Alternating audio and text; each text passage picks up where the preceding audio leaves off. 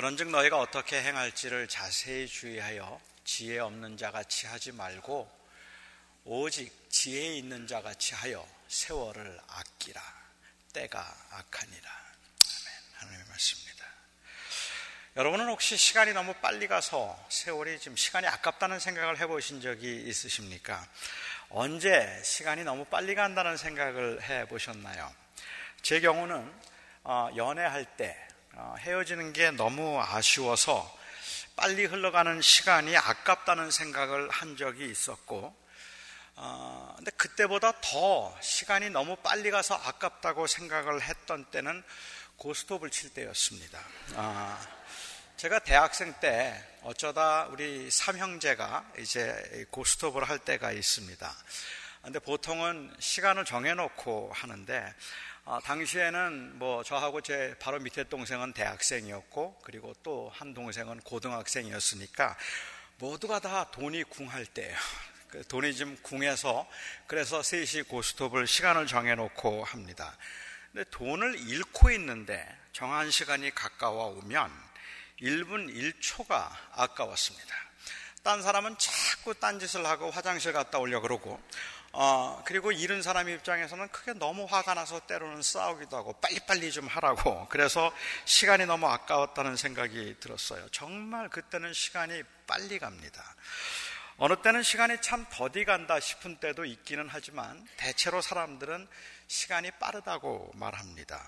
세월의 빠름을 옛날에는 쏜살 같다라고 그렇게 이야기를 했고, 같은 의미에서 영어로 이 세월의 빠름을 이야기하면서는 time flies like an arrow, 화살처럼 그렇게 날아간다라고 그렇게 표현을 했습니다. 요즘은 세월이 더 빨라졌는지 요즘 젊은 사람들은 세월의 빠름을 쏜살 같다고 말하지 않고, 세월은 단속 카메라에도 안 걸린다라고 그렇게 표현을 한다고 해요. 그만큼 빠릅니다. 인생이 얼마나 빠르고 덧없는가 하는 것은 인생을 이 하루라는 타임 테이블에 놓고 보면 더욱 실감이 납니다. 이 레슬리 웨더헤드라고 하는 분이 이 시도를 한번 해보았습니다.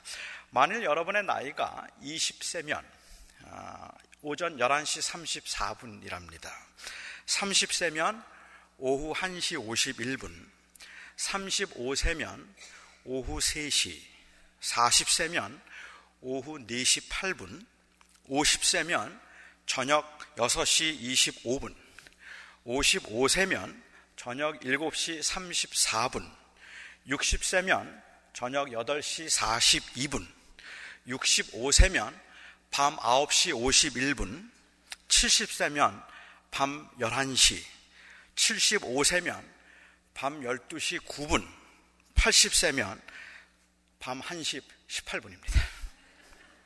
갑자기 이거 큰일 났네 하는 생각이 들지 않으세요? 저도 제가 55세라고 말하면 아직 청춘인 것 같은데, 저녁 7시 34분이라고 하면 마지막 저녁 예배 하나 남은 심정입니다. 이제 저녁 예배만 끝나면 되겠구나 하는 그러한 심정이 되는 것 같아요. 정현자 시인께서 쓰신 세월아라는 그 시 한 편을 여러분들에게 소개해 드립니다. 세월아 천천히 가졌구나. 누가 쫓기나 하는가? 빨리 오라고 손짓을 하는가? 숨 쉬고 일하고 잠시 멈추어 보니 세월이 너무 빨리 가고 있구나. 청춘 때 일손 바빠 허리 펼 날 없을 때는 세월이 그리 더디 가더니만 지천명 되고 보니 바삐도 가는구나. 잡고 싶다 잡아본들 그냥 서지도 않고 불러도 달려만 가네.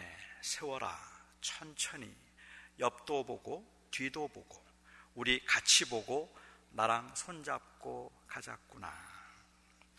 세월이 참 빠르다는 것을 머리로는 알겠는데, 아마도 젊은 사람들은 특히 이것을 생생하게 실감하지는 않을 거라고 생각합니다.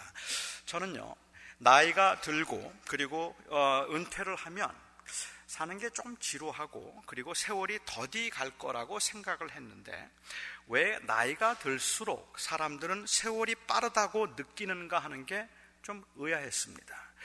그러니까 젊을 때는 세월이 정신없이 지나갔다고 해도 나이가 들고 나면 그러면 세월이 좀 천천히 너무 늦다라는 생각을 해야 되는데, 왜 어른들은 50대 때는 50마일로 가는 것 같던 인생이 60대가 되니까 60마일이고 70대가 되니까 70마일로 가는 것처럼 날아간다라고 왜 그렇게 말씀하실까? 저는 그게 좀 의아했습니다. 저의 궤변일지 모르지만 제 생각에는 세월이 너무 빨라서 아깝다고 하는데, 이 아깝다는 마음은 대체로 부족하다 싶을 때 생기는 마음입니다. 그래서 그런 게 아닌가 싶었어요. 세월이 빠른 것을 생생하게 실감할 때는 남은 세월이 얼마 남지 않았다는 생각이 들 때라는 말입니다. 다시 말하면 연세가 높으신 어른들이 하루하루를 보낼 때 젊은 사람들처럼 그렇게 바쁜 것도 아니고 무언가에 쫓기며 사는 것도 아닌데도 세월이 젊을 때보다 더 빨리 간다는 생각이 드는 것은 그냥 단순히 지난 세월이 너무 덧없이 흘러갔다는 것 때문만이 아니라 남은 시간이 얼마 안 된다는 생각 때문에 그렇다는 거죠. 아직도 한 100년을 더 사셔야 한다면 그러면 아깝다는 생각이 좀 덜 들 것 같아요. 좀 지루하다는 생각이 오히려 더 강하게 들 것 같은데, 그렇지 않은 이유는 아마도 세월이 얼마 안 남아서 그렇다는 생각이 드는 것 같아요. 저는 그래서 어쩌면 젊은 연세가 높으시는 어른들이 젊은 사람들에게 자꾸 시간을 아끼라고 합니다. 시간을 아끼라 그래요. 그런데 저는 오늘 이 시간을 아끼라고 하는 어른들의 말씀에 한번 문제 제기를 해보고 싶습니다. 왜 시간을 자꾸 아끼라 그러시는지 한번 문제 제기를 하고 싶어요. 이미 말씀드린 것처럼 세월이 빠르다는 생각은 대체로 단순히 원하는 것을 이루기에는 시간이 너무 부족하다고 생각하기 때문에 생기는 것이 아니라 남은 시간이 얼마 없다는 그러한 생각 때문에 생기는 것입니다. 그러니까 진짜 문제는 세월의 빠름이 아니라 세월의 짧음에 있다는 말이고, 세월이 빠르다는 고백은 세월이 짧다는 고백의 다름 아니라는 말씀입니다.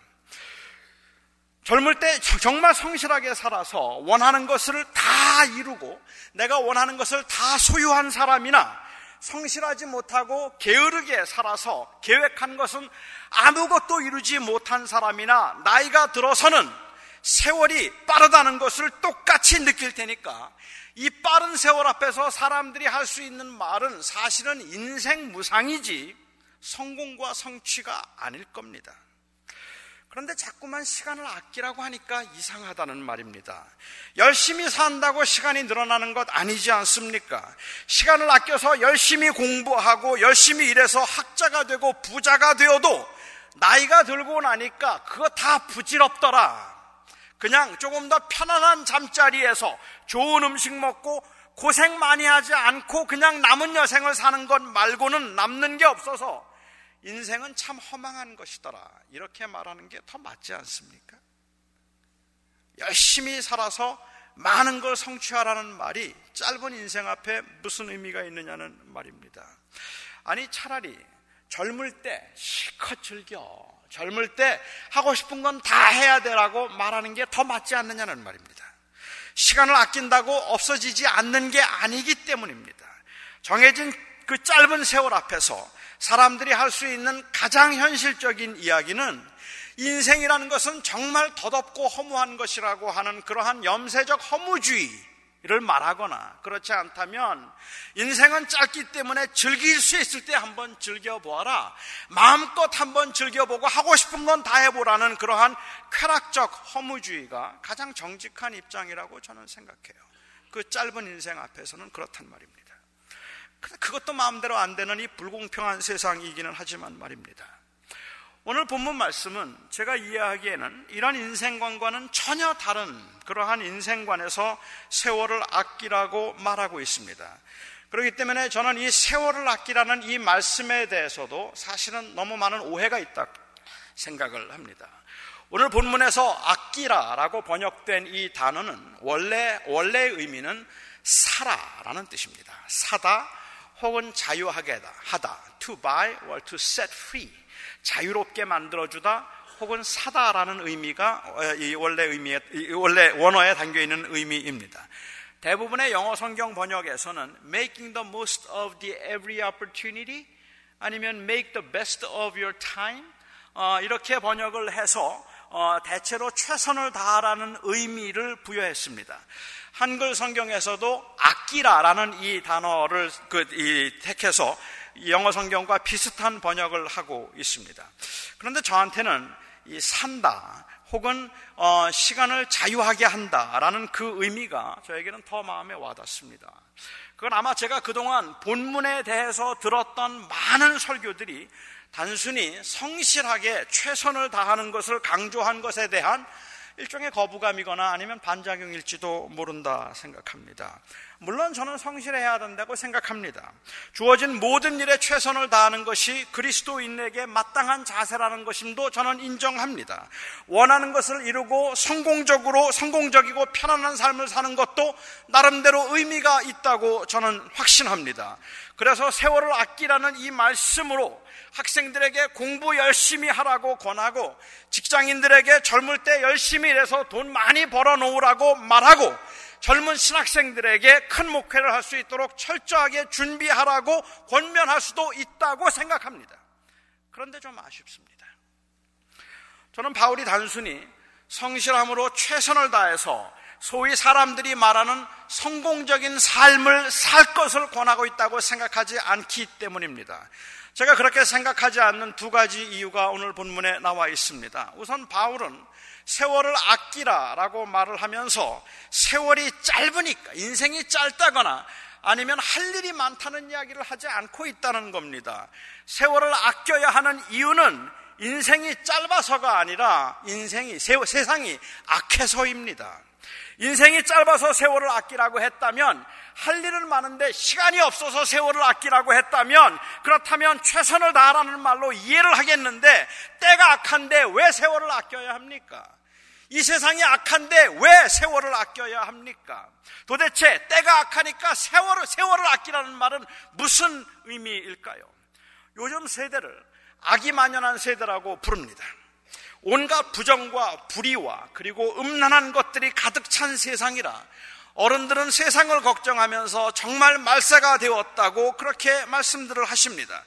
그런 시대를 살아가는 그리스도인들이 세월을 아끼라고 한다면, 이건 단순히 성실하게 살라는 말이 아니라 영적으로 민감하고 정신을 차려야 한다는 말입니다.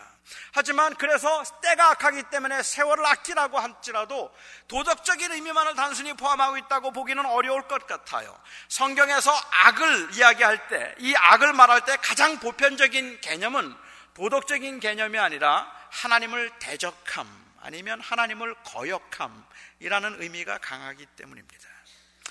우리가 살고 있는 이 세대는 항상 하나님을 거역하고 하나님을 대적했습니다.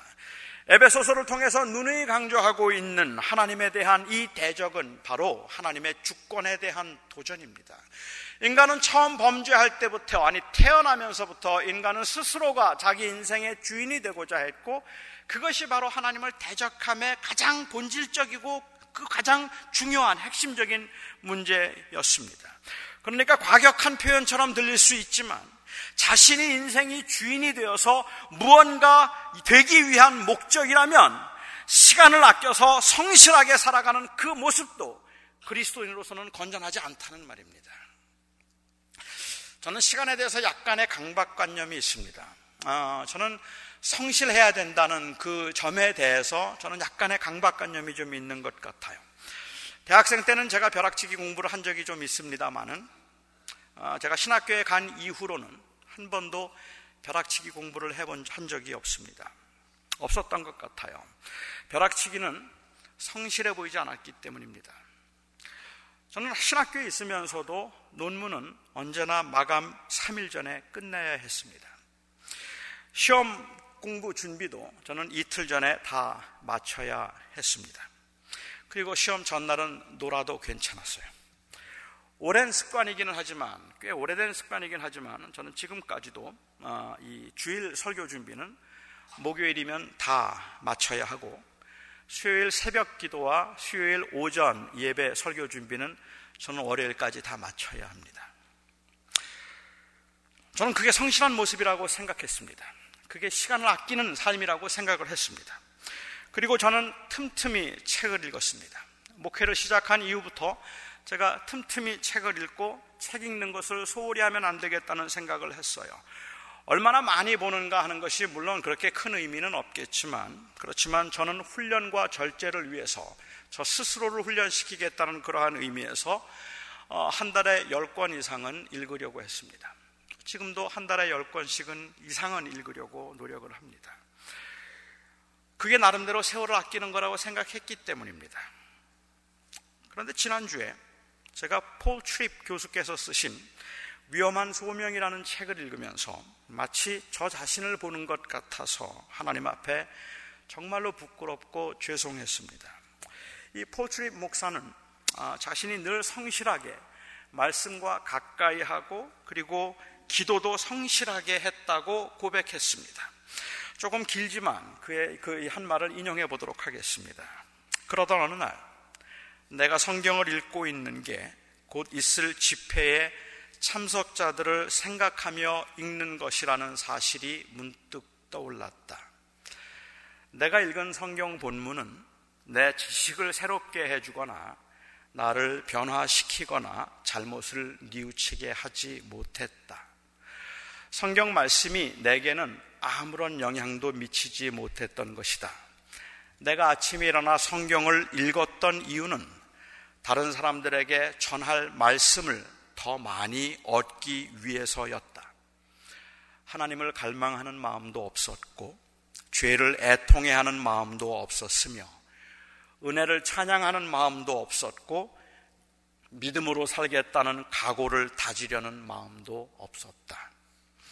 하나님의 영광을 우러러보는 마음, 하나님의 임재와 사랑을 더 의식하려는 마음, 하나님이 가족이 된 것을 감사하는 마음, 영원한 삶을 사모하는 열정, 하나님의 나라가 임하고 그분의 뜻이 이루어지기를 염원하는 그런 마음도 나에게는 없었다.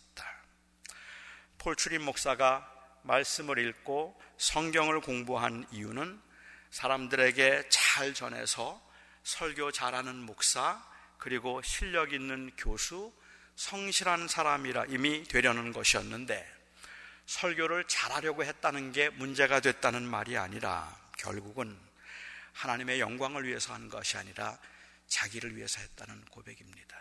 이 모든 것들이 결국은 다 나를 위해서 한 일이었다라는 고백입니다. 세월을 사라는 말, 시간에게 자유를 주라는 말은 어쩔 수 없는 인간의 이런 죄성을 따라 살지 말고 하나님을 영화롭게 하고 하나님을 섬기는 일을 위해서 살라는 말입니다. 그래서 저에게는 설교를 준비하는 시간 못지않게 그 설교가 하나님의 영광을, 하나님을 영화롭게 하는 것이 될 수 있도록 하기 위한 그 기도와 변화, 하나님과의 그 교제의 시간이 절대적으로 필요했던 것입니다. 그런데 저에게는 기도 시간이 아까웠어요. 설교를 잘 준비해서 잘 전하기 위해서 공부해야 했기 때문에 기도하는 시간도 저에게는 조금 아까웠습니다. 그러니까 이 설교를 잘하게 해달라는 기도가 아니라 설교로 하나님을 높이고 하나님을 영화롭게 예배할 수 있도록 해달라는 기도가 저에게는 필요했던 겁니다. 그러니까 세월을 아끼라는 말은 결론적으로 성실하게 살라는 말이 아니라 주를 위해서 살라는 말입니다. 오해 마십시오. 성실하게 사는 것과 주를 위해서 사는 것이 언제나 대치된다는 의미는 아닙니다. 물론 대치된다 싶을 만큼 주를 위해서 산다는 말이 퇴색되어 있는 것은 엄연한 현실이지만 말입니다. 또한 그러니까 기도 많이 하고 교회 봉사 열심히 하라는 말도 아닙니다. 그것이 언제나 주를 위한 것이 아니라 그것조차도 자기 자신을 위한 것이 될 가능성이 더 커 보이는 이 종교성이 오늘 현대인들에게는 더 두드러지게 드러나 보이기 때문에 그렇습니다. 그러니까 단순히 기도를 더 많이 하라는 말씀도 아니고 봉사를 더 많이 하라는 말씀도 아닙니다. 성실하게 살면 잘못한 사는 거라는 말씀을 드리고 있는 것이 아닙니다. 궁극적으로는 무엇을 하든지 어디에 있든지 주님을 의식하고 주님을 바라보고 주님을 높이며 살라는 말입니다. 그렇게 덧없이 유수같이 흘러가는 시간 중에서 주님을 의식하고 주님과 함께 살아가는 시간을 사라는 말입니다. 성실하게 최선을 다해서 시간을 아껴도 그것이 결국 자기를 위한 것이라면 성경은 그런 삶의 자세를 권장하지도 칭찬하지도 않는다는 사실을 기억해야 할 것입니다. 이 말씀이 단순히 최선을 위해서 살 것을 권장하는 말씀이 아니라고 생각하는 두 번째 이유는 15절에 나오는 그런즉이라는 이 단어입니다. 이 단어 앞에서 한 말에 대한 결론으로 그러니까 아니면 그렇기 때문에 라는 의미가 이 단어에는 포함되어 있고 결과적으로 라는 의미가 이 단어에는 포함되어 있기 때문에 바울이 앞에서 한 이야기가 굉장히 중요합니다. 지난 주일에 제가 살펴본 대로 바울은 우리가 빛의 자녀가 되었기 때문에 더 이상은 어둠에 속한 일들을 해서는 안 된다고 했습니다. 다시 말하면 이전에 우리가 주님을 알지 못할 때 생각하고 살던 그대로 살아서는 안 된다는 말입니다. 그런데 어느 때는 내가 하는 일이 주님을 위한 일인지 나를 위한 일인지 확실치 않고 어떻게 하면 주님을 영화롭게 하는 것인가를 잘 모를 때가 있다는 말이에요. 그래서 오늘 본문 15절이 말씀을 합니다. 그러니까 결과적으로 그렇게 살기 위해서는 지혜 없는 자처럼 행하지 않고 지혜 있는 자처럼 행하기 위해서 조심하라. 특별히 조심하라. 말씀하십니다. 물론 여기서 말하는 지혜는 그리스도인으로 바르게 살아가기 위한 지혜를 의미하는 것이지 세상에서 성공하기 위한 처세 능력을 의미하지 않습니다. 무엇이 주님을 기쁘시게 하는 삶일까? 무엇이 주님의 교회를 세우는 일일까에 온통 관심이 쏠려 있어야 한다는 말입니다. 내가 어떻게 하면 편안하게 살 수 있을까? 어떻게 하면 대접을 받을 수 있을까? 어떻게 하면 내가 무시를 당하지 않을 수 있을까가 아니라 어떻게 하면 빛의 자녀로 주님을 기쁘시게 할까에 깊은 관심을 가지고 주변을 살피고 자기의 마음을 살피고 다른 사람들의 마음을 살펴보아야 한다는 말입니다. 궁극적인 관심은 빛의 자녀로 행하는 것입니다.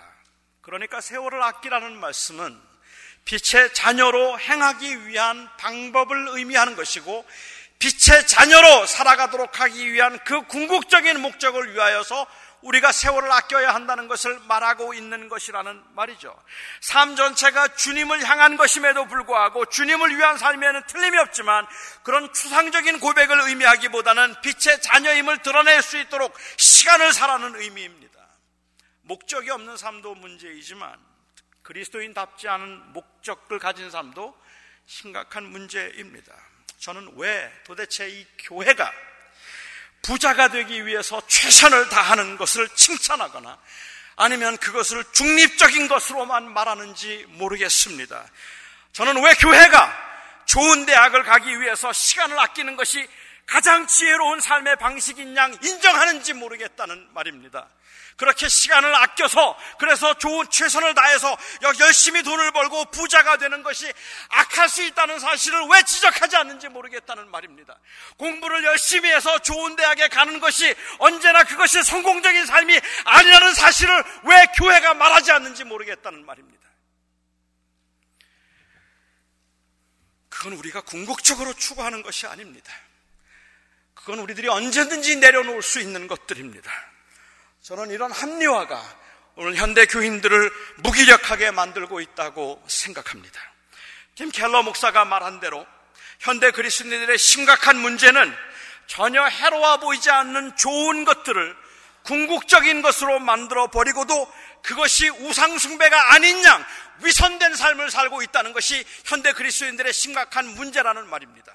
그 마음을 살펴보면 그 마음속에는 이미 이 땅에서 어떻게 성공하고 어떻게 편안하게 살고 어떻게 인정을 받고 사는가 하는 것이 가장 궁극적인 목적이 되어버렸는데도 불구하고 이게 뭐가 나쁜 거냐는 그 말로 합리화시켜서 주를 위해서 살지 않는 그 삶이 당연한 것처럼 여겨지고 있다는 것이 오늘날 교회의 문제라는 말입니다.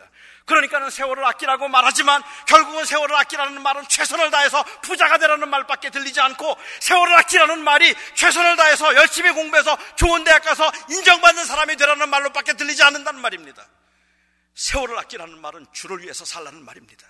이 세상이 악하기 때문에 이 세상이 병들었기 때문에 이 땅에서 그리스도의 영광을 드러내고 주의 주권과 주의 주되심을 드러낼 수 있는 삶을 살지 않으면 안 된다는 말씀을 하고 계시다는 말입니다. 그리스도인들은 주를 위해서 사는 사람들입니다. 그리스도인들은 주님을 영화롭게 하여서 그리스도의 주권을 드러내도록 하는 것을 최고의 기쁨으로 여기고 살아가는 사람들입니다. 그러니까 부자가 되면 안 된다는 말이 아닙니다. 그러니까 적당히 공부하라는 말이 아닙니다. 그러니까 세상에서 주어진 책임에는 소홀해도 교회는 열심히 나와서 봉사해야 된다는 말이 아닙니다. 그러나 또한 동시에 그러니까 부자가 되면 안 된다는 말이기도 합니다. 그러니까 동시에 세상에서 구별된 시간을 가지고 교회를 섬겨야 된다는 말이기도 합니다. 그러니까는 여러분들이 언제나 하나님 앞에 기도해야 된다는 말을 하고 있는 것이 아닙니다. 하지만 그러니까 여러분들에게는 그 여러분들의 삶이 하나님의 것이라고 하는 그 고백을 위해서 구별된 기도의 시간이 필요하다는 말이기도 합니다. 어쨌든 우리의 삶이 주님의 것이라는 고백이 있어야 된다는 말씀을 저는 드리고 있는 겁니다. 우리가 살아도 죽어도 주를 위해서 살고 주를 위해서 죽는다는 그 고백이 이제는 내가 사는 것이 아니라 오직 내 안에 그리스도께서 사는 곳이라는 이 절절한 고백이 변질되지 않고 타협되지 않도록 하기 위해서 시간을 사서 리딤하는 것, 이것이 바로 세월을 아끼는 것입니다. 시간을 산다, 시간을 리딤한다는 말은 우리 인생의 목적이 이 땅에 있는 것이 아님을 확인하고 다짐하기 위해서 구별된 시간을 가지는 것을 의미하기도 합니다. 또한 하나님을 의식하며 하나님 앞에서 살아가는 시간을 의미하기도 합니다. 주님의 자녀가 되기 이전에 가졌던 생각이나 그 행동에 점점 익숙해져 가려고 할 때에 멈추어 돌아가도록 회개하는 시간을 의미하기도 합니다. 세월을 아껴서 시간을 사라는 말씀의 의미는 그러니까 목회를 하면서 그 목회가 교인들이 늘어나는 것을 보고 변질되거나 아니면 원래의 마음을 잃어버리거나 주를 향한 그 처음의 그 하나님의 열정이 잃어버리고 아니면 내가 주님 앞에서 정말 주님 앞에서 살아간다는 그 열정과 헌신을 잃어버린 채 교회가 성장하고 부흥하도록 하게 하는 일에 내 모든 신경이 쏟아져 가고 있을 때 그 자리에 멈추어서서 내가 무엇을 위해서 누구를 위해서 살아가고 있는가를 다시 한번 돌아볼 수 있는 그것이 바로 시간을 사는 일이란 말입니다. 이것이 세월을 아끼는 것이라는 말입니다. 왜 우리가 세월을 아껴야 합니까? 때가 악하기 때문입니다. 왜요? 인생이 너무 짧기 때문입니다. 아니 왜요? 우리가 영원한 하나님의 나라를 기업으로 이어갈 하나님의 자녀라는 사실이 에베소서에서는 그냥 막연한 희망이 아니라 가장 확실하고 구체적인 우리의 소망이기 때문입니다. 이 영원함 앞에서, 이 영생 앞에서 세월을 아끼라는 말이 도대체 무슨 의미일까? 우리 한번 깊이 생각해 볼 수 있기를 바랍니다. 짧아서 허망한 인생이지만 이 찰나의 순간조차도 의미 있고 소중하게 만드는 것은 그 세월을 통해서 이룰 수 있는 업적 때문이 아니라 바로 보장된 영원함, 그리고 그 영원함을 함께 누릴 예수 그리스도 때문입니다. 그러면 고난도 견딜만 합니다. 그러면 화려함도 포기할만 합니다. 정말 주님이면 됩니다. 주님이면 됩니다. 정말 주님이면 됩니다. 기도하겠습니다.